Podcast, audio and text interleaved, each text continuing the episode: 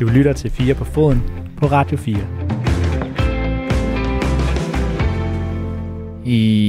Ja, velkommen tilbage til anden time af 4 på foden her på Radio 4. Jeg hedder Magnus Kraft. Jeg er vært på øh, programmet her, som jo beskæftiger sig med alt det, der rører sig i fodboldens forunderlige og også lidt forkvaklede univers. Og det er jo forkvaklede tider, vi øh, lever i i denne time. Der skal vi tale rigtig meget om VM i Qatar. Igen, øh, først vil jeg endnu en gang opfordre til, at man sender øh, sms'er ind til os. Det foregår på sms 1424 1424, altså en gang 1424, ikke to gange. Det er bare 1424, fire cifre. Øh, I dag skal vi blandt andet debattere det her med, der er meget kritik af, af VM i Katar, blandt andet for mig og for mange andre journalister. Er den kritik i virkeligheden en lille smule unuanceret? Er den måske endda fordomsfuld og lidt racistisk? Handler det bare om, at der er tale om øh, et land i Mellemøsten, som har andre værdier end os? Gør det, at vi øh, sparker lidt hårdere til, øh, til bolden? Det øh, får vi et kyndigt øh, panel til at øh, tale mere om. Du lytter til Radio 4. Men først skal vi en tur til Katar. Hej Søren Førby. God aften, Magnus. Du er jo øh, vores mand i Mellemøsten, og nu er du altså i øh, Katar.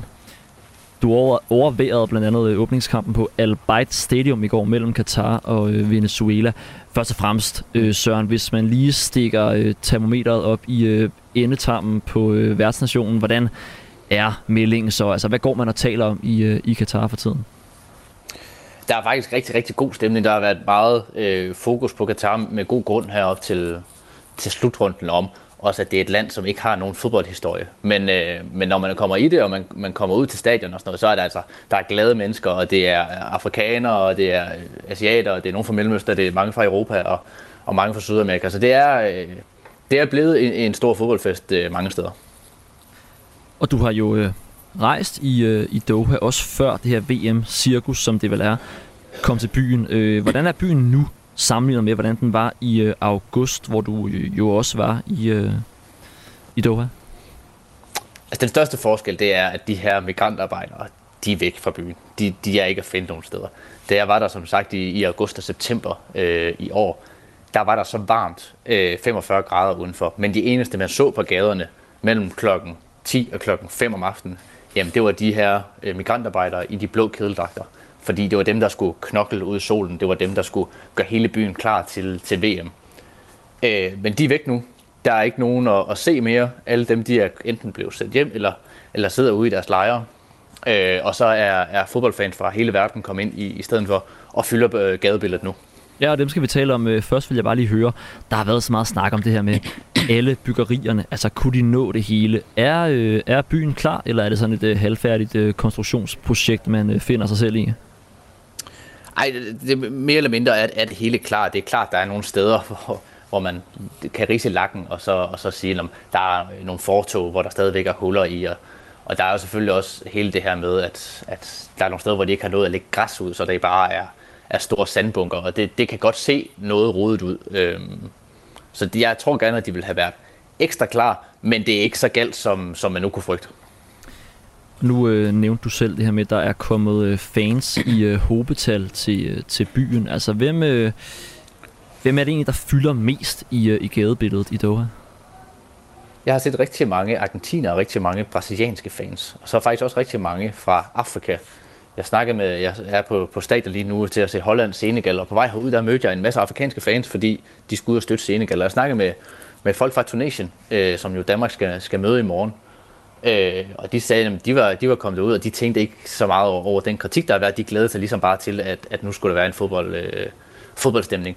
Så det er klart, at den her kritik, der har været, og alt det snak, der har været om Katar, er ikke foregået alle steder på, på så højt øh, hovedtal, som, som det vi har set i Danmark. Der er rigtig mange steder, der er kommet hertil, rigtig mange tilskuere, der er kommet hertil, fordi nu skal der være fest, og de skal hæppe for deres øh, landshold. Og så øh, de snakker ikke om, om armbind eller, eller politiske statements, som, som vi gør. Mm. Forud for øh, åbningskampen i går, den vandt Ecuador jo øh, 2-0. Der var den her traditionsrige åbningsceremoni. Det er jo en ceremoni, der altid får øh, journalister med øh, politisk tæft til at holde øje med de mange symboler, som øh, sådan en indeholder. Hvad, som du så det, ville øh, Katar gerne fremvise med den øh, åbningsceremoni, der var i går? Der blev rigtig meget spillet på, at, at football unites all. Altså, fodbold det er for alle, og fodbold det er det, det, det, vi alle sammen kan blive enige om, er, er fedt. Øh, og det var der rigtig meget, øh, rigtig mange statements om, blandt andet med, med ham Morgan Freeman, som, som den første, der gik ind og sagde, at, at nu handler det altså om fodbolden. Og noget andet, som, som Katar også gerne vil fremhæve, det var deres emir. Altså han holdt en tale midt i åbningsceremonien på arabisk, ikke på et internationalt sprog, men på arabisk, og det var til stor, øh, stor fornøjelse for, for alle de lokale, der nu var på, på stadion. Det har fyldt en del også det her med, at øh, de simpelthen udvandrede ganske meget før tid. Mange af de her øh, øh, katariske fans. Øh, altså, er der sådan en fodboldkulturstemning blandt hjemmepublikummet, eller, eller hvad handlede det om, det der med, at folk simpelthen bare smuttede i går, fordi Katar var, var møghammerne dårlige? Jeg sad ved siden af en, en helt stor gruppe af, af lokale katarier, og der var ikke meget, hvad skal man sige, fodboldfest i dem. Og især ikke, hvis man sammenligner med, med i dag, hvor Senegal de spiller, hvor der er fest og farver og øh, trommer og dans og det hele. Det var der ikke i går. Det var mere folk, der, der sad på deres plads og sad og så fodbold. Jeg var skyldig i også at gå før øh, kampen var færdig i går. Jeg gik i pausen, fordi jeg gerne ville ud og snakke med alle dem her, der, der nu var gået før tid. Øh, og de var alle sammen sagde, at de, vi er skuffet, så nu, nu tager vi hjem.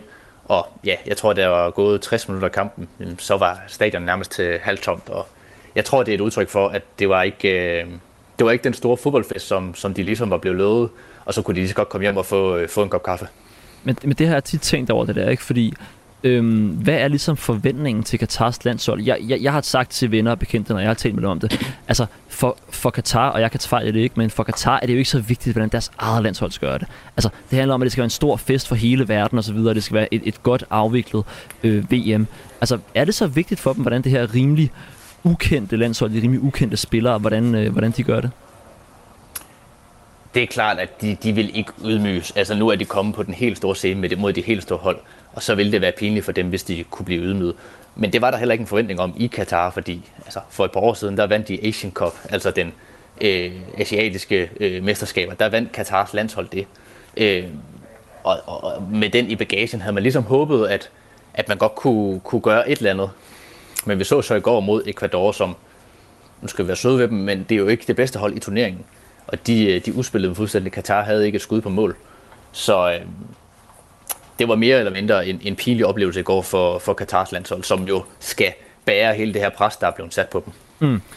Øh, apropos det her med Katars øh, fankultur, jeg kunne se, at der var noget bag det ene mål, der lignede en form for, altså det vi vil kalde en klassisk ultrasektion i Superligaen eller, eller sådan noget. Altså hvad handlede det om? Jamen, op til i, i går har der været meget snak om de her falske fans. Der blev en grin meget af på, på de sociale medier, at inder og pakistanere og sådan noget, de hæppede på Argentina og Brasilien og, og sådan noget i, i, i gadebilledet. Så det var også lidt overraskende for mig i går at se, at Katar egentlig havde et stemningsafsnit, som man må sige, de gjorde sit til at, at prøve at få stemning op. Det var mere resten af stadion, der ikke var så, så fodboldvandt. Men dem der, de, øh, de prøvede at få stemning op, og det var nogle af dem faktisk, jeg snakkede med efter kampen. Og øh, som sagde, at de boede i Katar, og de har været her i, i 7-8 år, og nu håbede de ligesom, at, at de går hæb på det. Det blev så ikke den, øh, den store fejring, som de havde håbet.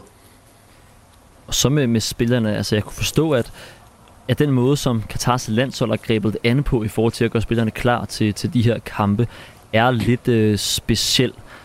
De har været på en form for, for træningslejr, eller hvordan er det? Jamen, flere af dem har, øh, har ikke spillet i den hjemlige liga, altså de er ligesom blevet taget ud af deres trup øh, i den hjemlige liga, for simpelthen at blive klar til VM, fordi de ikke skulle være trætte, og de skulle undgå skader. Øh, og det er en god taktik, vi har ikke set andre gøre det, og sådan, og så er det selvfølgelig et forbehold, om man skal have øh, kampform, eller om man skal være øh, fri for skader og, og udvilet.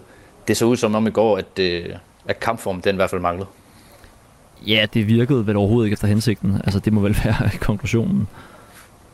Jeg tror i hvert fald ikke, der er, er nogen trænere, der tænker, at det der, det gør vi næste år eller næste år igen.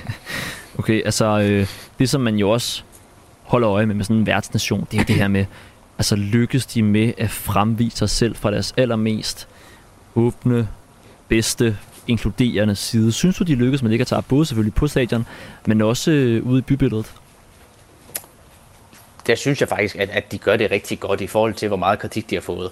Og lad mig understrege, Katar skal have kritik, fordi LGBT-personer, de er ikke velkomne. De bliver forfulgt, de bliver arresteret. Menneskerettigheder, de bliver krænket på, på nærmest daglig basis ude i, i de her migrantlejre. Så kritikken er reel.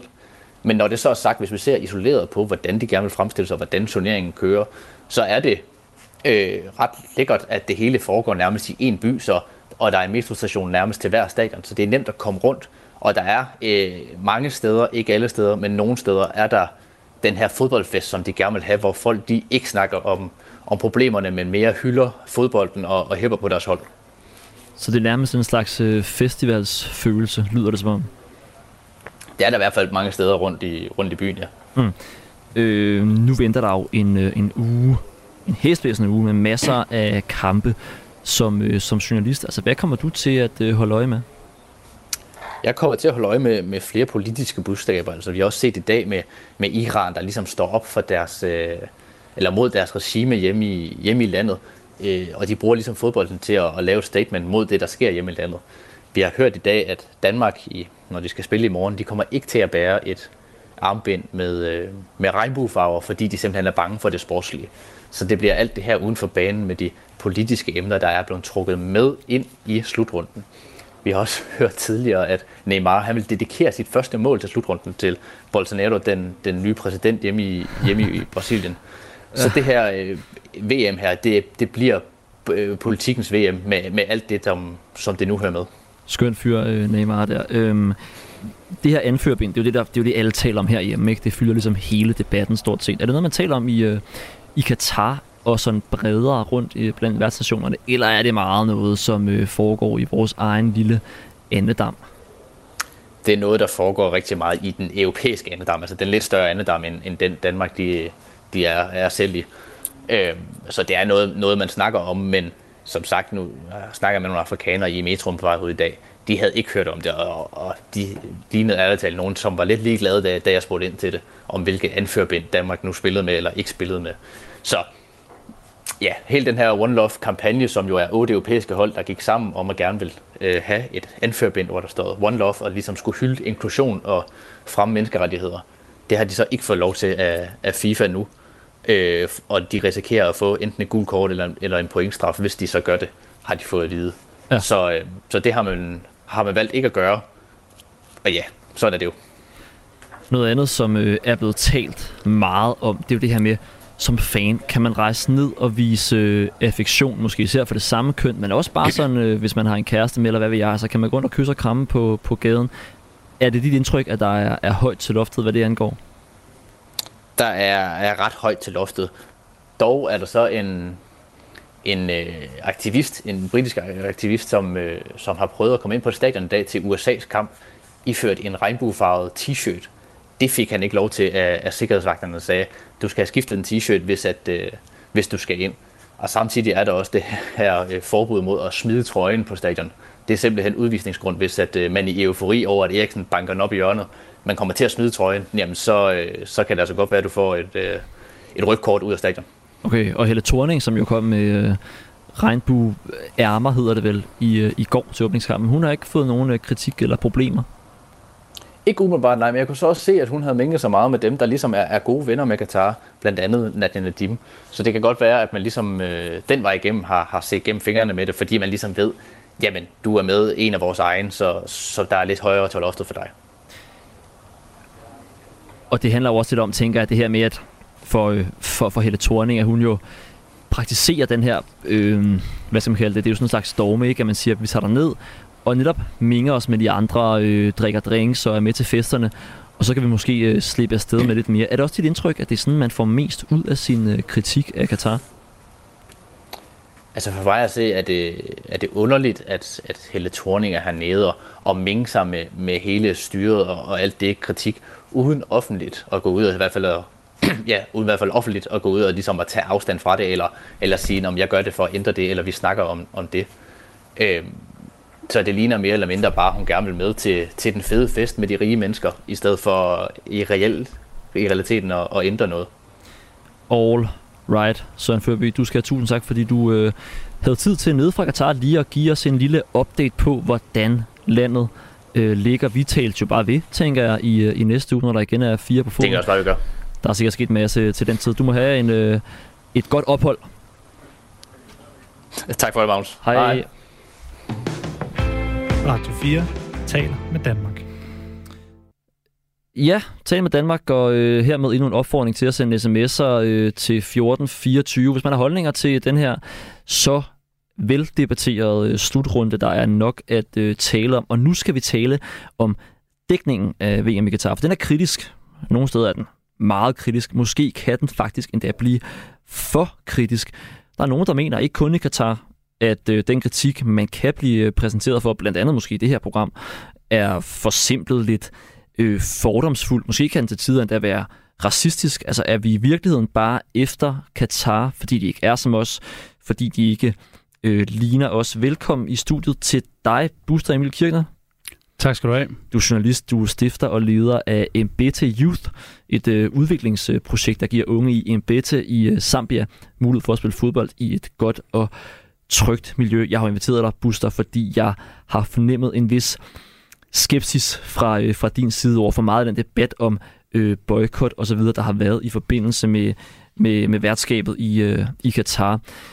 Når du læser om øh, de mange, måske især sådan nogle journalisttyper, der øh, fordømmer regimet i øh, Katar og slår på tromme for, at Katar skal boykottes, bliver du så en lille smule provokeret? Øh, Godt spørgsmål, om jeg bliver provokeret. Det gør jeg nok til dels. Øh, jeg er lidt uforstående over for det. Øhm, jeg synes i hvert fald, at øh, kritikken er desproportionel med Katars redsler. Øhm, det er jeg jo heldigvis ikke den eneste, der har snakket om. Øhm, det- For flere måneder siden skrev Helle Malmvig, som er seniorforskud på DIS, et, et, en længere artikel om, at øh, jo, Katar er ikke noget mønsterdemokrati. Det er det virkelig ikke. Ja, Katar er ansvarlig for mindst 6.500 mennesker stod i forbindelse med stadionbyggerier. Men Katar er også på mange måder en progressiv stat, en af de mest progressive i golfen. Og, øh, og ja, på, på den måde synes jeg, at, øh, at den har stukket lidt af kritikken, for, for at lige at opsummere. Men altså, det bliver også lidt relativisme, ikke? hvis man er meget progressiv i golfen. Altså, vi kan stadig konstatere, at, øh, at øh, homoseksualitet er, er ulovligt osv., alle de der eksempler, der bliver bragt frem igen og igen og igen. Altså, er det ikke reelt nok, at man fra vestens side siger, at det her, det er så langt fra vores moralske standard, at det vil vi enten ikke støtte op om, eller, øh, altså, vi- det vil sige, at vi vil slet ikke dukke op, eller vi vil tage ned og være ekstremt kritiske over for det, der foregår. Er det ikke reelt nok? Det, der er jo relativisme i den her debat, det er konstant at se det her etnocentrisk gennem danske og vestlige briller. Og øh, jeg har kæmpe, kæmpe respekt for øh, Radio 4, som tidligere i dag har lavet et program i det, der hedder Verden Rundt, så vidt jeg forstår, eller Verden Kalder, hedder det vist, hvor øh, studieverden øh, fokuserer på, hvordan er debatten i andre verdensdele og andre lande. Øh, selvfølgelig skal man være kritisk. Øh, jeg benytter de fleste lejligheder til at rose de journalister, så det Jan Jensen og også flere andre, som har dækket den her voldsomme korruptionskultur i FIFA, og som har dækket øh, alt det snav, som vi snakker om i Katar, som knap nok behøves en, øh, en gentagelse. Så jeg synes ikke, at øh, det er en relativisering øh, på nogen måde. Jeg synes heller ikke, det er en relativisering at sige, at danske øh, virksomheder øh, driver forretning i Katar, at den danske stat øh, støtter danske virksomheder med det. Jeg synes på ingen måde en relativisering. Jeg synes, det er en nuance i en debat, hvor vi i lang tid har øh, fordømt Katar for ikke at have de samme værdier som, som os her i Danmark. Øhm, så så det, det, er sådan set, det er sådan set grundessensen. Og så har jeg jo også den her øh, kritik af, at vi for tit øh, formidler øh, Katar ved brug af, af stereotyper. Og øh, noget af det, man sådan både øh, ser, læser og hører på gaden og i medierne, det er jo, at, øh, at Katar er en ørkenstat. Og- Skyldig. det, øh, det sker jo. Og, og, og det kan man sige, hvis man sådan var lidt øh, woke anlagt, så vil man sige, at en, øh, en sådan beskrivelse er en såkaldt naturalisering, hvor vi gør folk til deres natur. Altså her i øh, indebærer, at grønlænderne, de er, det er dem over fra snelandskabet, afrikanerne er fra junglerne, junglen, og Katar, det er altså de her mennesker nede fra, fra ørkenen. Øh, nu hørte jeg glimrende kommentatorer tidligere i dag fortælle om, hvor meget sand der var i Katar. Og, og så kan man sige, åh, er han ikke bare overdriver, han ikke bare ham buster der, eller hvad, laver han, eller er det overhovedet vigtigt? Men jeg synes bare, at det er bemærkelsesværdigt, at vi hver gang skal omtale dem som en ørkenstat, som jo altså implicit har i sig det her med en adskillelse mellem kultur og naturfolk. Der er jo mange øh, kritikker af Katar. De handler om mange forskellige ting. Altså, der er noget, der handler om menneskerettigheder, der er noget, der handler om øh, LGBT plus øh, rettigheder, der er noget, der handler om øh, vejrforholdene, og det er pisseirriterende, at det skal ligge om vinteren, øh, det her VM. Altså, hvilke af de her kritikker er det især, du synes er øh, problematiske? Øhm, jamen det, er nok, det er nok især, når det kommer til den manglende sådan øh, kontekstuelle beskrivelse af Katar. Øh, jeg, er også, jeg må også gøre mig selv skyldig Jeg ved ikke særlig meget om Katar. Jeg ved ikke så meget om den øh, sådan det religionssyn eller religionsfortolkning, der ligger til grund for Katars magthaveres øh, beslutninger, meget dårlige beslutninger. Jeg ved ikke meget om Katars sådan, øh, kulturhistorie, generelle historie. Man har, jeg ved, man har underlagt nogle forskellige kolonimagter. Det ved jeg ikke meget om. Og så synes jeg, det er ærgerligt, at der ikke er flere mennesker fra Katar, der er repræsenteret i debatten om Katar. Øh, nu beskæftiger jeg mig en del med, med Afrika til dagligt, og, og forsøger øh, med blandet succes at nuancere og formidle det her kontinent. Der snakker vi om det her med Africa for and by itself. Altså at vi skal formidle Afrika på en måde, som handler om, jamen hvad er egentlig, øh, hvad, hvad vil det sige at være afrikansk? Hvilke lokale strukturer findes der i Afrika? Det mangler jeg. Jeg mangler mennesker fra Katar. Og jo, der er nogle lavpraktiske, logistiske udfordringer med at få et metal. Der er kun 300.000 mennesker, og mm. mange af dem, de lukker i. Øh, jeg har snakket med Jan Jensen, og han har jo fortalt mig, hvor svært det er for de her mennesker i tale, især magthaverne. Men jeg synes egentlig, at noget af det bedste og mest indsigtsfulde, jeg har, jeg har øh, stødt på på det seneste, har været, når Puk Damsgaard, hun i Katar, går ud på gaden og spørger, hvad synes folk om det her? Og den er jo kommet rigtig, rigtig sent, den her, øh, øh, den her måde at bedrive journalistik på. Men øh, hvis folk i Katar synes, at det er godt, at VM ligger i Katar, er det ikke meget naturligt? Altså, det gør det vel ikke mindre problematisk, at der er tusindvis af migrantarbejdere, der er døde, øh, forholdene for, for LGBT plus personer osv. Altså, er det ikke meget naturligt, at dem, som ikke har noget på spil, eller som er en del af den kultur, synes, at det er fedt, at øh, VM er kommet til Katar? Øhm, jeg, jeg, altså, jeg er ikke rigtig inde på den der, hvor jeg siger, at øh, altså, om, om, om de mennesker synes A, B eller C er sådan set for mig underordnet. Det vigtige er, at de bliver repræsenteret. Mm. Om de så siger, at vores land er fantastisk, eller vores land er dårligt, det synes jeg egentlig i princippet er underordnet. Og du har helt ret, man kan sagtens stille spørgsmålstegn ved, hvor meget ytringsfrihed er der i Katar. Det er begrænset. Hvor meget pressefrihed er der? Det er begrænset. Nu, Al Jazeera er dygtig på mange områder, udover når det kommer til et kritisk perspektiv på, på Katar. Så selvfølgelig, selvfølgelig har du da den vinkel. Og lad os også snakke om migrantarbejdere som nogen, der jo ikke bare er dumpet ned fra himlen jeg er helt med på, det er tragisk, at de er gået bort. Man, må ikke, man skal ikke dø, når man bygger et fodboldstadion eller infrastruktur. Men de mennesker er jo kommet fra andre lande i verden, hvor der er nogle problemer. Øhm, og vi ved jo, at det er rigtig, rigtig svært, hvis man kommer fra Nepal og får adgang til eksempelvis det skandinaviske marked. Øh, sælge sine produkter, sine services her. Øh, så man kan, man kan også spørge, hvad, hvad har de af muligheder, de her mennesker? De har en mulighed for at blive i deres eget land. Øh, nu generaliserer det meget, meget brede penselstrøg, eller de har mulighed for at rejse til nogle af de her golfstater, hvor de bliver behandlet øh, dårligt, men hvor mange af dem opnår en rigdom, som gør, at de kan sende penge tilbage til deres familier.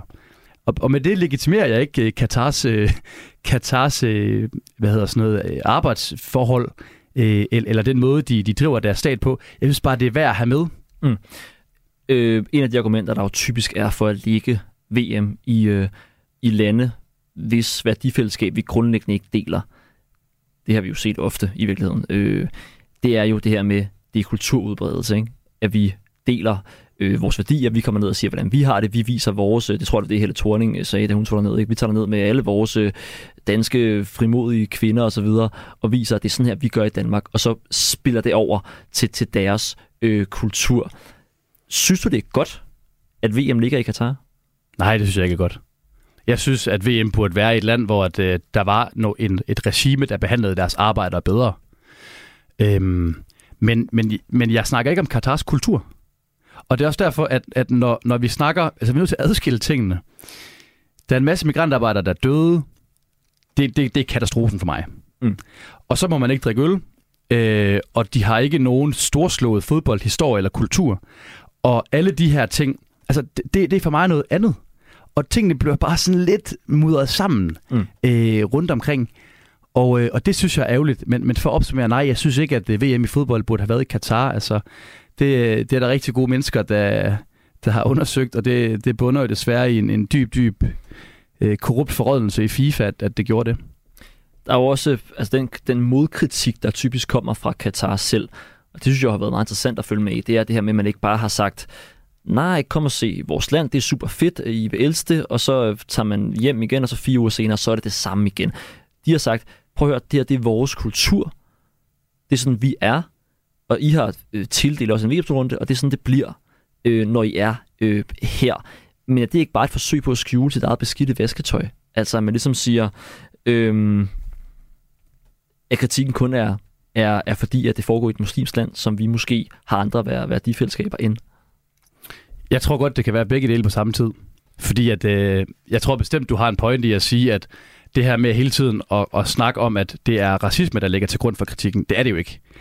Altså, det, det må vi jo bare kende, det er det ikke. Og derfor så ser jeg det mere som en tilføjelse. Så, så de kan både have, have ret og ikke have ret på samme tid i, i det her, som jeg ser det. Mm. Øhm, Katar kan sagtens have en interesse i at udbrede deres øh, verdenssyn, de, de, den kultur, som, som, som findes i Katar, samtidig med, med, at man forsøger at fejre nogle ting under gulvtæppet. Øhm, så, så, så jeg ser ikke, at det ene udelukker det andet, men, men det, der, der fylder klart mest i Danmark, det er jo den her, at, at det er propaganda øh, hver gang, ikke? Øhm, og nu havde jeg en, en, en fin debat forleden med en på Twitter, som snakkede om sportswashing. Og, og, og spørgsmålet er, hvad sportswashing egentlig er. Er sportswashing, når regimer, der er antidemokratiske, forsøger at bruge øh, sporten på at fremvise et billede, som er falsk, eller for ligesom at vaske de her urene pletter af? Er, er, er det ikke sportswashing, når, når lande som øh, i vores del af verden afvikler et, et arrangement? Er, er, det, er det sportswashing? Ikke i samme grad, det vil jeg ikke argumentere for. Men hvad kalder vi så det? Har vi et sprog for det? Eller er sportswashing bare noget, vi bruger, når det handler om, om lande, vi, vi ikke er enige i? Jeg tror, Michael Laudrup brugte Tour de France som eksempel. Ikke? Altså det der med at tage Tour de France til Danmark og så vise, her er øh, det, det danske samfund. Det er jo meget almindeligt, kan man sige, at man bruger øh, sportsbegynder til at vise, hvem er øh, vi. Og det er jo så også det, øh, det Katar gør. Nu har jeg så fået en gæst med over telefon. Det er dig, Peter Arnholdt. Velkommen til. Mange tak. Hej Peter.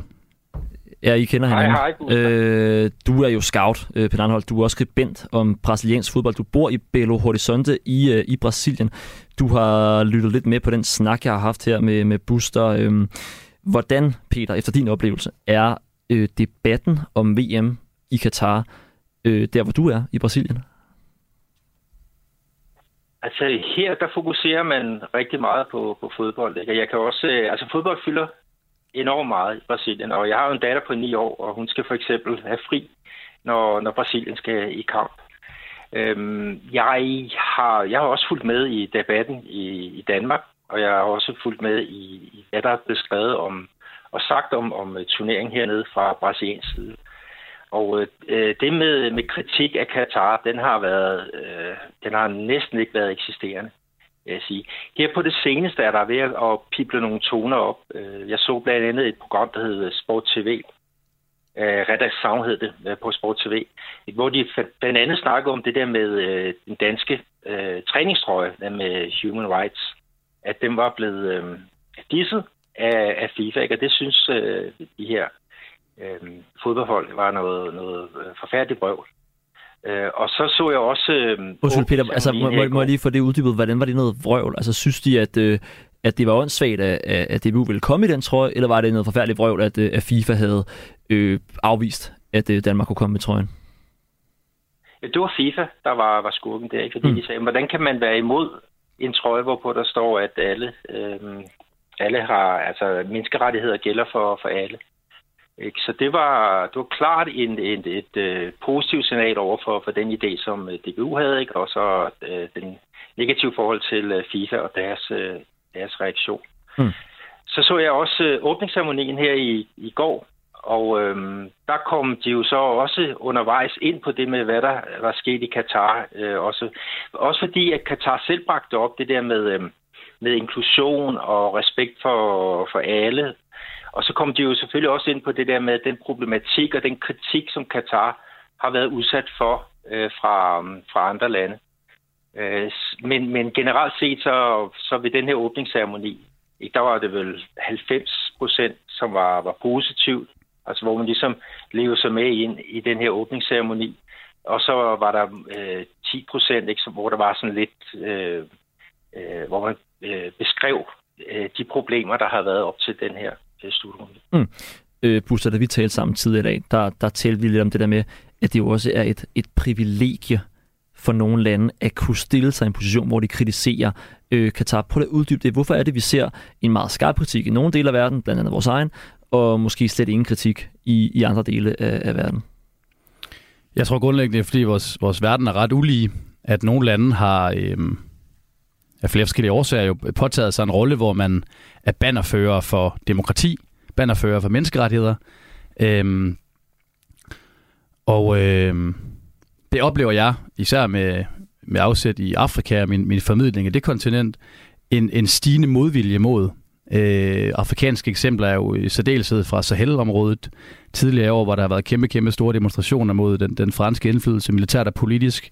Under corona så vi også nogle lande, der faktisk ikke har lyst til at modtage øh, donationer fra Vesten. Øh, Ghana har for ganske nyligt øh, frasagt sig øh, udviklingsbistand. Så, så, så man snakker om det her udviklingsparadigme, øh, som værende hegemont, altså med et indbygget magtelement. At det, at man kan drive udvikling, også en eller anden måde at udøve sin magt på. Mm. Øhm, og det er det, vi ser her, og... Øh, men er det ikke godt? Altså det, det er jo det, som er interessant. Altså er det, er det en god ting, at vi siger, at vi har nogle, nogle universelle værdier, vi synes er værd at kæmpe for? Og det gør vi så, når vi tager til for eksempel VM i Katar. Er det ikke fint nok? Eller, eller kan det også være et problem? Det kommer an på, hvilken måde man, man vil bedrive udvikling eller forandring på. Hvis man tror, at alle øh, stater i verden nødvendigvis skal se ud på samme måde som, som vores, hvis, hvis de skal dele de samme værdier, som vi selv synes er rigtig gode, øhm, så, så er det super fint. Det, det, det der jo bare er med det, det er, at, at udvikling fungerer ikke på den måde. Man, man kan ikke komme og banke andre oven i hovedet og sige, nu skal I være ligesom os. Så vil der komme en modreaktion fra andre. Øhm, og det det, jeg tror, vi ser meget af rundt om i verden lige nu. Øh, at, at udvikling skal bedrives organisk. Det skal ske, fordi de mennesker selv har lyst til at gå i en retning, uden nødvendigvis at blive, blive skubbet øh, derover af. Og, øh, og, og ja, så, så, så jo, altså, man kan også sige, det, det er naturligt. Det er jo ikke nogen overraskelse, at, at, at det her det finder sted, men, men VM i Katar lige nu viser jo med al tydelighed, hvordan vores verden er skruet sammen. Og øh, indtil videre har det været bemærkelsesværdigt, synes jeg, hvor få lande, der egentlig har anklaget øh, Danmark og England og de her vestlige lande for, for sådan moralisering. Øh, og det er da også øh, spændende at høre fra Peter, at der i Brasilien også er ryst, og det synes jeg er positivt, mm. at vi kan lægge pres på Katar, på, på magthaverne. Øh, og det bliver spændende at følge senere hen, om, om der er andre øh, nationer, som, som går, går ligesom med i samme retning og finder ud af, okay, øh, når I står og snakker inklusion på jeres øh, åbningsceremoni, er det så også noget, I kan, mm. I kan bevise i praksis. Mm. Øh, Peter Arnholdt, jeg tager vel ikke fejl, hvis jeg siger, at du også var i Brasilien i, i 2014, da, da Brasilien var værter ved VM. Jamen, det var jeg. Og jeg skrev faktisk øh, for, for Ekstrabladet. Ja. Og jeg var øh... også ude til sådan nogle, nogle seancer, altså hvor at, at uh, NGO'erne, de, øh, øh, de samlede en masse journalister, ikke? og så fortalte de jo de der forskellige historier, og så kunne du ligesom tage ud og besøge den ene eller den anden eller tredje, afhængig af hvad det var for en, en historie, som du synes ville, ville passe bedst. Ikke? Ja. Så, så det når du er, er journalist, du kommer altså ud til nogle historier, der mere eller mindre er plantet i forvejen. Hvordan, og det er de NGO'er, det var, det var meget kritisk over for, for, at Brasilien skulle have det der, hvad hedder det, VM. Så blev det jo også de der kritiske historier, der kom frem. Ikke? Men, men det de var, var vel rigtig nok, de kritiske historier, eller hvad? Ja, ja, det var rigtigt nok, men det var igen, altså, det var noget, der ligesom var plantet mod af et forkert ord, men det var ligesom, om det var tilrettelagt for dig. Altså, det kommer og høre om, om øh, den her kvinde, som har mistet sit arbejde og mistet sit hjem, øh, fordi at, øh, at øh, Minerang, det store stadion her, de skulle, de skulle udvide. Men kan man ikke, Peter Arnholdt, undskyld, kan man ikke sammenligne det lidt med, når man øh, i Danmark stiller op til at blive øh, statsministerkandidat, så, så, så er man Søren Pape, og så pludselig er man øh, statsministerkandidat, og så bliver man fandme også kigget efter i sømmene. Altså, sådan er det vel også lidt at være VM-værtsnation, ikke? Så kommer der nogen, der siger, nå, har I, har, I, har I overhovedet styr på det? Det bliver vel ikke værre af, at, øh, at der kommer nogen, der ser, hmm, kan I, egentlig, kan I egentlig leve op til de her standarder, vi andre har for, øh, for, for hvordan man skal være VM-vært? Nej, nej, jeg, jeg synes, det er, jeg synes det er, ikke, det er helt fint. Jeg har ikke noget problem med det. Altså, når du er således, at du er vært for en, for en VM-slutrunde, så åbner du også øh, for, at gæster kan komme ind og så se, hvordan din verden er. Ikke? Og så er der selvfølgelig nogle ting, som ikke lige passer gæsten, øh, som, som gæsten føler kritisabel, og som gæsten så fortæller videre til sit eget land, altså her som, øh, som journalist. Mm. Alright, uh, Buster Emil Kirchner, øh, kort til sidst her. Hvis du øh, skulle øh, aflevere en øh, spiseseddel til de danske øh, journalister osv., folk der taler om, øh, om VM i Qatar, hvad synes du, vi skal være bedre til at fokusere på, når vi taler om, øh, om den her slutrunde? De store sammenhænge. Hvor, hvorfor migrerer folk til Katar? Hvor kommer de fra? Hvad gør...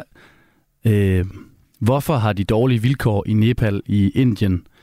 Kan de mennesker komme ind som økonomiske migranter på det danske marked? Kan de sælge deres serviceprodukter der? Øhm, og er det vigtigt at benævne Katar som en ørkenstat? Hvor, er, er det, eller hvorfor, hvorfor gør vi egentlig det? All right. Peter Arnholdt, du skal have mange tak, fordi du var med. Du er scout, ekspert i uh, brasiliansk fodbold. Ha' et uh, godt VM. Lige måde.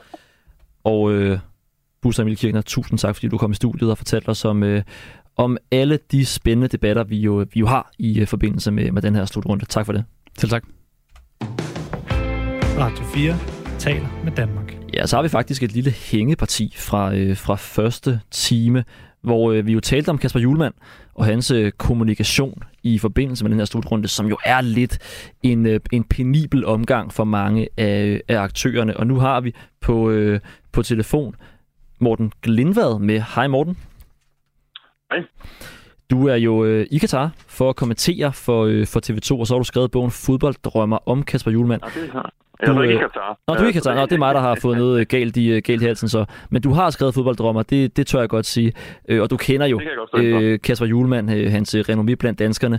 Du er selvfølgelig ikke et, et talerør for ham af, af den årsag, men du ved meget om ham. Og jeg vil spørge dig, altså kan vi ikke blive enige om, at Kasper Julemand for første gang i uh, sin tid som landstræner måske i virkeligheden er lidt presset? Altså ikke på grund af spillet på banen, men på grund af alt det udenom. Mm, jeg ved ikke, om det er første gang. Det var han nærmest øh, lige så snart han blev ansat. Øh, der, der rasede der jo en, en, en diskussion i hele det her år, der gik før han skulle, skulle, skulle tiltræde. Så på den måde var han vel nærmest ja, lidt presset, da han, da han trådte, ind, trådte ind ad døren. Øh, men det er jo selvfølgelig rigtigt, at siden, siden EM, siden det her store gennembrud, landsholdets øh, genfødsel og julemands eget øh, folkelige gennembrud, så, så står vi lige nu et lidt andet sted, og måske også et, et sted, som kan virke lidt ekstremt, når man tænker på, at den sidste landskamp, Danmark har spillet, det var i, det var i parken mod verdensmesterne, hvor Danmark vandt, og hvor, og hvor alt var, var godt og lykkeligt, og hvor alle danskere elskede landsholdet. Mm. Øh, der, har, der har optaget en indgang til det, jeg selvfølgelig har haft et, et helt andet fokus. Jeg synes, øh, når man hører ham i, øh, i pressen, og nu er det jo bare mig, der, øh, der sådan motivforsker lidt, men, men man sporer måske en vis irritation over, at han hele tiden skal forsvare Danmarks tilstedeværelse i Katar. Det er næppe øh, forbi med det. Øh, er det noget, du også ser hos ham? Ja, ja, man kan godt fornemme en, en, en, ja, en irritation, nok en, øh, en, en oplevelse, det er det, jeg fornemmer på nogle af de, de ting, jeg har hørt fra ham, en følelse af, at når han egentlig gerne vil stille sig til rådighed og gå ind i snakkene om det her, altså i modsætning til andre trænere, som jeg fuldstændig afviser det, så har jeg nogle gange kunne høre på ham, at det lyder som om, at han, at han så føler, at det, han siger, at det bliver, det bliver fordrejet, det bliver forskruet, der bliver taget nogle ting ud af, ud af en sammenhæng, og så bliver det fremstillet på, på, en, på en måde, som egentlig ikke er det, han føler at have sagt. Det er sådan det, jeg hører, når jeg har hørt ham øh, stå øh, foran medierne ned, øh, ned, ned, ned, fra, øh, ned fra Katar. Øh, så, så på den måde, så, så, har, så har der været noget. Jeg ved ikke, om det er kommet bag på ham, hvor meget det har fyldt i den her, i, i den her optag. Men jeg tror i hvert fald, at han, måske føler sig lidt som opgivende i forhold til det, ikke? fordi det er lidt en... Han, han føler, jeg tror, jeg, som jeg hører ham, så er det lidt sådan en, hvad, hvad, lige meget hvad han gør, så er det næsten forkert, ikke? og det er lidt øh, det, som altså, den her arm, armbindssag ikke? også ligesom bliver, bliver det udsat for. Men har DBU ikke også gjort noget forkert der? Altså gør det det ikke også bare meget sværere, når de siger, de har hele tiden ligesom stillet op i, øh, i, til det her VM med den, under den forudsætning, at de så også vil, vil lade deres stemme blive hørt, og nu bliver deres stemme jo ikke rigtig hørt. Nu har han ligesom skiftet kommunikation til, at nu handler det om, at vi øh, gør noget internt. Vi rykker noget på de interne linjer. Øh, vi er ikke specielt højlytte i virkeligheden, øh, når det kommer til stykket. Altså gør det det ikke også sværere for ham, at de der ting, som man oprindeligt havde planlagt, ikke rigtig ser ud til at blive til noget? Der er jo ikke nogen tvivl om, at at DBU som organisation jo i den grad er kommet i fokus her. Altså, det er jo ikke noget, der er specielt gavnligt for, for Julemand selv og for landsholdet. Altså, hvis vi går tilbage til EM, hvem, hvem var det da, der stod? Stå for, som repræsenterer Danmark. Det var Julemand, det var spillerne. Det var som organisation, det kan vi knap nok huske, hvordan de egentlig navigerede i, øh, i efterdønningerne fra Christian Eriksens øh, øh, kollaps. De var totalt fraværende i starten, og, og så senere så kom alt fokus til at rette sig mod spillerne og mod Julemand. Og det er, ikke nogen, det er jeg ikke i tvivl om, at det nok var en fordel for, for hele den her genfødsel, den her symbiose, der opstod mellem landsholdet, Julemand og, øh, og folket. Nu har det her, den her optag til VM har bare været så politisk, DBU som organisation er kommet til at stå forrest. Og der må vi bare konstatere, at tilliden fra størstedelen af danskerne til DBU som organisation, til DBU's ledelse, den er bare ikke særlig stærk. Øh, de virker ikke, de kommer ikke til at fremstå særlig troværdige. Øh, ja, jeg formand, jeg ved ikke, hvad han fremstår som, når han jo ikke rigtig er, er, er til stede i de, i de her diskussioner. Øh, direktøren fremstår, tror jeg, for de fleste danskere som en, en, en, en anonym embedsmænd, hvor, hvor man ikke rigtig fornemmer, hvad der egentlig ligger bag. Øh, og det har jo ikke været gavnligt, at det lige pludselig sådan, at det, det det er DBU, der ligesom træder frem, og hvor, hvor øh, julemand og spillerne så ligesom kommer til at blive en del af det. Ja, fordi du siger det her med, at DBU træder frem, men det ikke, altså, træder de ikke lidt frem med, med Kasper Julemand som skjold? Altså, det er lidt, det er lidt den følelse, jeg synes, man kan få bag, bag tv-skærmene. Jo, det, det, det, det, det kan du sige. Altså, der, der, er jo, fordi der, der er jo beslutninger, som jo, det bliver taget andre steder. Altså, det ville jo være vanvittigt, hvis, det var, hvis, hvad kan man sige, hvis, hvis, hvis det om ting, at hvis det lå hos, hos landstrænen, der er jo selvfølgelig andre steder i organisationen, den, den ligger, øh, men, men, men den, den fremstår bare ikke stærk, den fremstår ikke særlig øh, ultimativ, øh, og det gør bare, at tilliden til det hele, den, den, den smuldrer lidt, øh, fordi øh, når vi så hører så også kommer til at udtale sig lidt på vegne af DBU, når han taler om, at grundlæggende så er det vigtigt ikke, om man træner i en eller anden bestemt tredje, tredje tror jeg. Der er det altså vigtigt, at det arbejde, der kulissen. Øh, og, og det kan der måske være en pointe i, men når vi når vi hører DBU, når vi så ser, at de ikke engang tør tage de her bitte små symbolsystemer, så stoler danskerne nok bare ikke rigtigt på, at det der arbejde i kulissen, det rent faktisk har nogen effekt. Øh, så kommer det til at lyde lidt som en, som, som en gratis omgang. Så på den måde så, øh, så er Julemand jo nok i det her tilløb til, til, til VM. For flere danskere er han blevet, måske blevet mere knyttet ind i sådan DBU's politiske organisation, end, end man måske har tænkt før. Altså der er han blevet set som som Danmarks landstræner, og det har været en, en, en stor succeshistorie det sidste halve år, halve år. Men nu er han også blevet set som en repræsentant for, for DBU. Mm. Det er jo ikke nogen hemmelighed, at øh, uh, DBU rigtig gerne vil forlænge aftalen med, med Kasper Julemand, øhm, som jo har kontraktudløb ganske snart. Øh, tror du, de vil gøre klogt i at uh, træde lidt mere frem, altså beskytte ham lidt mere? Tror du, det kan, det kan være noget, der øh, fører til en vis ja, frustration, irritation fra, fra ham i forhold til at skulle forlænge sin kontrakt? Ja, det, det, det, det, det er svært at sige, om det, om det er de her aspekter, der det, det kommer, til at, det kommer til at handle om. Altså, han har jo selvfølgelig et, et ønske om det, han jo sagt før, så det, det, det behøver jeg jo ikke sådan på at gå ind i hans hoved på, på at gennemskue, men han, han har et ønske om, at der skal ske ting i DBU, altså der skal udvikles ting på dansk fodbold af nogle af de her projekter, som han ligesom selv har, og, øh, har, har lanceret som, som afgørende for, for dansk fodbold. Ikke? Så der skal være, klart være en fornemmelse af, at der bliver, der bliver taget skridt i den, øh, i den, øh, i, i, den rigtige, i den rigtige retning. Øh, så, så den del af det kommer til at være, ja, være ret afgørende for ham. Men det er, altså det er, jeg synes, det er, en, det er en spændende tid, og det er jo, det er jo, lige, det er jo, det er jo svært at sige, hvor står vi om, om, om to uger, fordi noget af den her succes, der har været med Julemand som, som landstræner og landsholdets genfødsel, har jo klart været altså det der bånd til danskerne. Nu har han jo selv talt så meget om identitet som afgørende for Englands virke som landstræner, talt om betydning af, at danskerne føler sig repræsenteret af holdet. Og det er jo virkelig lidt det, der er, altså, der er på spil her. Ikke? Altså, mm. hvis lige pludselig at størstedelen af danskerne, ikke, og det kan jo være svært at generalisere, hvis der bliver larmet lidt på sociale medier, hvor dækkende det egentlig er, men hvis det er sådan, at størstedelen af danskerne, de faktisk ikke føler sig repræsenteret af en organisation, og så nogle spillere, der lidt ligger under den organisation, som ikke tør stå op imod det her, altså mere og mere fremstår som et, øh, et, et, et fodbolddiktatur, altså FIFA. Øh, er, er det sådan, danskerne skal være? Er det dem, vi er i virkeligheden? Ikke? Altså, mm. hvis, det, hvis det er det, der er på spil, så, så er det jo noget, som, som også kommer til at ramme hele den her, den her folkelige genfødsel for landsholdet er han også i et dilemma, hvor han jo også skal beskytte spillerne, tænker jeg. Altså, fordi det værste, der kan ske, det er næsten, at spillerne hele tiden skal stå og forholde sig til, til alle de her mange kritiske spørgsmål fra, fra journalister. Altså, bliver han ikke også øh, på den måde nødt til at, øh, at stå foran dem? Jo, det, og det tror jeg egentlig også, han har, han har det fint med. Ikke? Og jeg tror, jeg, jeg har også oplevet, altså, når man når man læser og hører, han er jo, altså, han er jo gået ind i de her og sagt, sagt hvad han mener, så er, der så, så er det så ikke alle, der er enige, enige med, med det, han mener. Ikke? Men, øh, men der er jo ikke i tvivl om, at han, han har sagt, hvad han synes i de her interview, han har givet op til, øh, op, op til slutrunden. Øh, og så er der så bare nogen, der synes, at det er helt forkert, at han ikke går ind for et boykot, men, men det, det synes jeg jo et eller andet sted, man må respektere. Han behøver ikke være enig i alt, hvad der, hvad, hvad der bliver udlagt, men, men, men det, at han, han trods alt går, går ind i debatten, det synes jeg i hvert fald er positivt, og det vil også være en, det, det er han også nødt til at gøre med det, han ligesom har repræsenteret og udtrykt, så vil det jo virke forkert, hvis han ligesom bare lader, lader, lader fuldstændig afstand til at vil gå ind i sådan en debat. Så vil det, så vil det først komme til at, øh, komme til at fremstå, øh, fremstå utroværdigt. Men noget af det, altså min fornemmelse, hvordan det blev modtaget, øh, jeg tror, hans ønske har, har i måske flere af de interview, jeg har læst, har måske været gerne vil bringe nogle nuancer ind i den her diskussion. Øh, og der er i hvert fald nogle steder, hvor det ikke er blevet modtaget særlig pænt. Altså der er vi ligesom et sted lige nu i det her, hvor der ikke har været en efterspørgsel efter nuancer. Altså der har man ligesom bare vil have det, det, den ultimative og helt ensporede kritik af, af FIFA og arrangementet, øh, arrangementet VM. Og det er der, mm. hvor hvor hans måske forsøg på at nuancere debatten, den er måske til at komme, komme til at støde lidt sammen med det her, øh, ja, meget, den her meget kraftige modstand, der har været mod, øh, mod FIFA, mod VM. Mm. Øh, lige til sidst her, øh, Morten Glindvad. Han blev årets laks sidste år, altså årets LGBT plus person, Kasper Ullmann.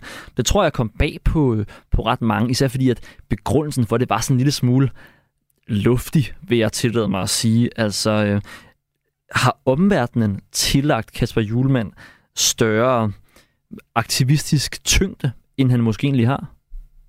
Der er jo ikke nogen tvivl om, at en del af de her priser, han fik efter EM, altså, det var jo Ja, det var jo ren populisme. Altså, det kan jeg også mm. spurgte ham selv om, da vi, da vi lavede den nye version af, af fodbolddrømmerbogen, hvor vi, hvor vi talte lidt om det her. Ikke? Altså, der kunne han jo godt fornemme, at lige pludselig var han jo bare altså, månedens, månedens populære mand, og så, så, hvis man kunne give ham en eller anden pris, så kunne man måske få en opmærksomhed på det. Så, så noget af det, som som han ville, ville hylde ham for, følte han måske selv, at det var lidt latterligt, fordi altså den her, altså årets Lars, det var jo på nogle få sætninger, han sagde på et pressemøde under, under EM, var det, var det ikke sådan. ja, altså, så på den måde er det jo ikke, var fordi, at han der havde stillet sig forrest og, og været, en, uh, været meget aktivistisk på, på, lige præcis, uh, på lige præcis det her punkt. Nej. Okay, uh, Morten Lindvad, vi uh, følger begge, tror jeg, spændt med på, uh, hvordan uh, Kasper Juhlmann kommer igennem det her uh, spektakulære, lad mig kalde det det, VM. Du må have en god aften, og tak for din tid. Tak lige måde. Radio 4 taler med Danmark. Ja, til sidst her i øh, dagens udgave af 4 på foden, der skal vi tale med en mand, der formentlig har set flere fodboldkampe end de øh, fleste. Det er dig, Magni Mor. Velkommen til. Tak for det. Du er øh, professor på Institut for Idræt og Biomekanik ved Syddansk Universitet, og du har analyseret fodboldkampe helt tilbage fra 1966 og frem til i dag, blandt andet for at forske i spillets øh, udvikling. Lige til at starte med her. Det er jo øh, varmt i øh, Katar, men ikke så meget til selve kampene. Kan du ikke øh, fortælle om, hvad er det for nogle øh, fysiske omstændigheder, som de her spillere skal, skal præstere i? Ja, altså de skal jo præstere i, øh, i fodbold, eller elitefodbold, som er et øh, meget krævende spil og øh, et spil, som har ændret sig markant i øh, over de sidste årtier, og du nævner, at vi har, vi har arbejdet en del øh, de sidste par år ved at kigge på spillets udvikling. Hvordan ser fodboldspillet ud fra det fysiske øh, perspektiv i dag, i forhold til, hvad det har gjort tidligere. Og vi ser et spil, som er blevet langt mere intenst, øh, som, øh, som de fleste nok kunne regne ud. Øh, bolden bevæger sig meget hurtigere. Øh, der er meget, meget større krav til at kunne lave højintenst arbejde, gentage sprint over en hel kamp. Og så har vi også kigget en del på, hvor belastede de her spillere er. Og bare for at give et eksempel, så hvis vi kigger på de sidste to årtier, så er den tid, en fodboldspiller, elitefodboldspiller, anvender på tid eller på træning og på kamp øh, stedet med, øh, med, øh, med 2,5. Så, så det betyder, at de spillere, som deltager i VM i Katar i disse dage, de kommer jo fra en meget belast, belastende øh, hverdag, hvor de har spillet mange kampe. Øh, og nu skal de så øh, deltage i en slutrunde, som vi ved fra forskning er et, en meget krævende øh, som er meget krævende. Prøv lige at forklare lidt om det der med, med, med spillerne, som har spillet så mange klubkampe i det her efterår. Altså, hvor meget kan man næsten bede de her spillere om? Vi har også set flere af dem blive, blive skadet op til, til slutrunden her ret forudsigeligt i virkeligheden. Øh, hvad, hvad er det for et pres, de er under rent fysisk? Ja, det, det er et meget stort pres, og øh, hvis vi spoler lidt tilbage da, til sidste EM-slutrunde, så var der historisk set øh, rigtig, rigtig mange skader. Øh, og det hænger måske lidt sammen med, at spillet har flyttet sig så markant meget øh, de, sidste, de sidste få år. Øh, så det at være elitefodboldspiller i dag, øh, kan man ikke sammenligne med, øh, bare hvis vi går måske 10-15 år tilbage i tiden. Så det er meget, meget krævende, mere krævende, end det har været før.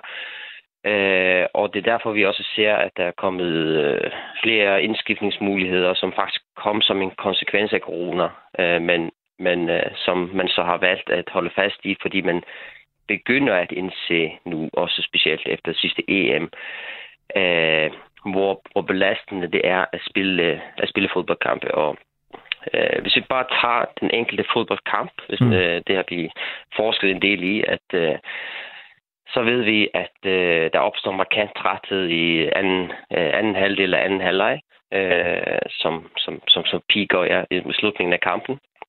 Og hvis vi sammenligner med mange andre boldspil, eller, eller holdidrætter, så ser vi, at øh, hvileperioden er meget hurtig. For eksempel i ishockey øh, ser også ud til at være det i håndbold. Men øh, i fodbold, øh, øh, så ser vi, at spillerne først begynder at være klar igen til at spille kamp, måske fire dage efter en enkelt kamp. Og nu snakker vi om øh, en slutrunde, hvor øh, man selvfølgelig skal spille med, med rimelig kort recovery. Øh, og kommer man langt i den her turnering, og man også skal ud i 120 minutters kampe, som vi ved, at, øh, at øh, de hold skal, som, øh, som kommer i semifinaler og finaler, øh, jamen så begynder vi at snakke om, om øh, et, et helt ufatteligt stort fysisk stress. Det mest øh, brutale er jo næsten, at øh, de fleste, ikke i Danmark, men de fleste øh, store turneringer ude i Europa, de bare starter igen med det samme. Jeg tror, der er planlagt øh, øh, Premier League-kampe den 26. december, hvis jeg ikke så meget fejl, på den legendariske Boxing Day. Altså, vil det ikke være rimelig øh, fordelagtigt med en øh, god, lang ferie for spillerne efter sådan en slutrunde? Jo, specielt de spillere, fordi nu kommer vi til at have spillere i mange forskellige kategorier, og det kommer også til at gøre tingene øh, meget komplekse hos klubberne, fordi at øh, mange af de her spillere, de spiller jo i Premier League og i store ligaer, men, men det kan være nogen hold, som øh, har måske deres vigtigste spillere, der kommer måske helt til finalen. Øh, så kan der være andre hold, der kommer meget smertefrit igennem. Det vil sige, at de kan få deres spillere tilbage meget hurtigt. Og derfor kan det godt have en betydning. Altså derfor kan, kan, kan nogen hold godt have en competitive edge øh, i forhold til de andre, i, øh, i, i hvert fald i starten efter VM. Og selvfølgelig skal de spillere, som kommer i finalen, øh, kommer jeg, altså, det går jeg ud fra, at de bliver ikke aktuelle i de første kampe for deres klub, klubhold. Mm. Lad os se, der er jo mange, øh, mange penge på spil. Øh, til sidst her, øh, Magni, en af konklusionerne på dit forskningsområde, du også nævnte, det er jo det her med, at fodboldspillet kommer til at stille meget store krav og endnu højere krav til spillernes øh, fysik frem mod 2030. Når jeg så kigger på nogle af de der spillere, vi har i dag, lad os bare sige Pierre Emil Højbjerg, en stor profil på det danske landshold. Han er jo bygget som øh, et øh, stykke krigsudstyr. Altså, hvor, hvor mange knapper kan man egentlig skrue på i forhold til at, øh, at, gøre, at gøre spillerne mere klar til, til den fremtid, der venter dem? Ja, det er også øh, en, nogle af de diskussioner, der går øh, i, øh, også i det akademiske miljø. Kan man overhovedet forestille sig, at det kommer til at gå endnu hurtigere? Og øh, ja, man kan altid forbedre sig, og jeg tror også, at mange af de ting, som, øh, som rekruttering af nye spillere, altså på akademier og på, på ungdomshold øh, op, øh, ude i, rundt omkring i verden i dag, fokuserer på, det er netop de spillere, som er mentalt og fysiologisk robuste nok til at kunne håndtere det, som det kræver at være elitefodboldspiller i dag. Så selvfølgelig kan man forbedre sig også, men selvfølgelig er der også et, et, et eller andet sted et loft. Øh, men, men jeg tror, vi kommer til et eller andet sted i nær fremtid at diskutere, om man skal have flere, mere fleksibilitet i indskiftninger, eller kommer spillet til at ændre sig. Kommer man til at, hvis jeg skal være helt øh, helt firkantet, kommer man til at se tre halvleje på en halv time, eller hvordan kommer det til at ændre sig? Fordi at på et eller andet sted skal man nok ikke kunne forestille sig, at hvis, øh, hvis intensiteten i spillet kommer, bliver ved med at udvikle sig, som den har gjort de sidste par år, så, så kommer der nok til at være ting, man kommer til at tage op til revision. Okay, Magne Mor, tusind øh, tak for din tid. Du er professor på Institut for Idræt og Biomekanik ved Syddansk Universitet. Ha' en uh, god aften. Ja, lige måde. Du lytter til Radio 4. Ja, det var måske lige sent nok med en skiller der, fordi nu er der meget, meget øh, kort tid til, der kommer nyheder. Jeg hedder Magnus Kraft. Jeg er tilbage med et nyt afsnit af 4 på foden på mandag, hvor vi igen skal tale om det her forfærdelige, vil jeg sige,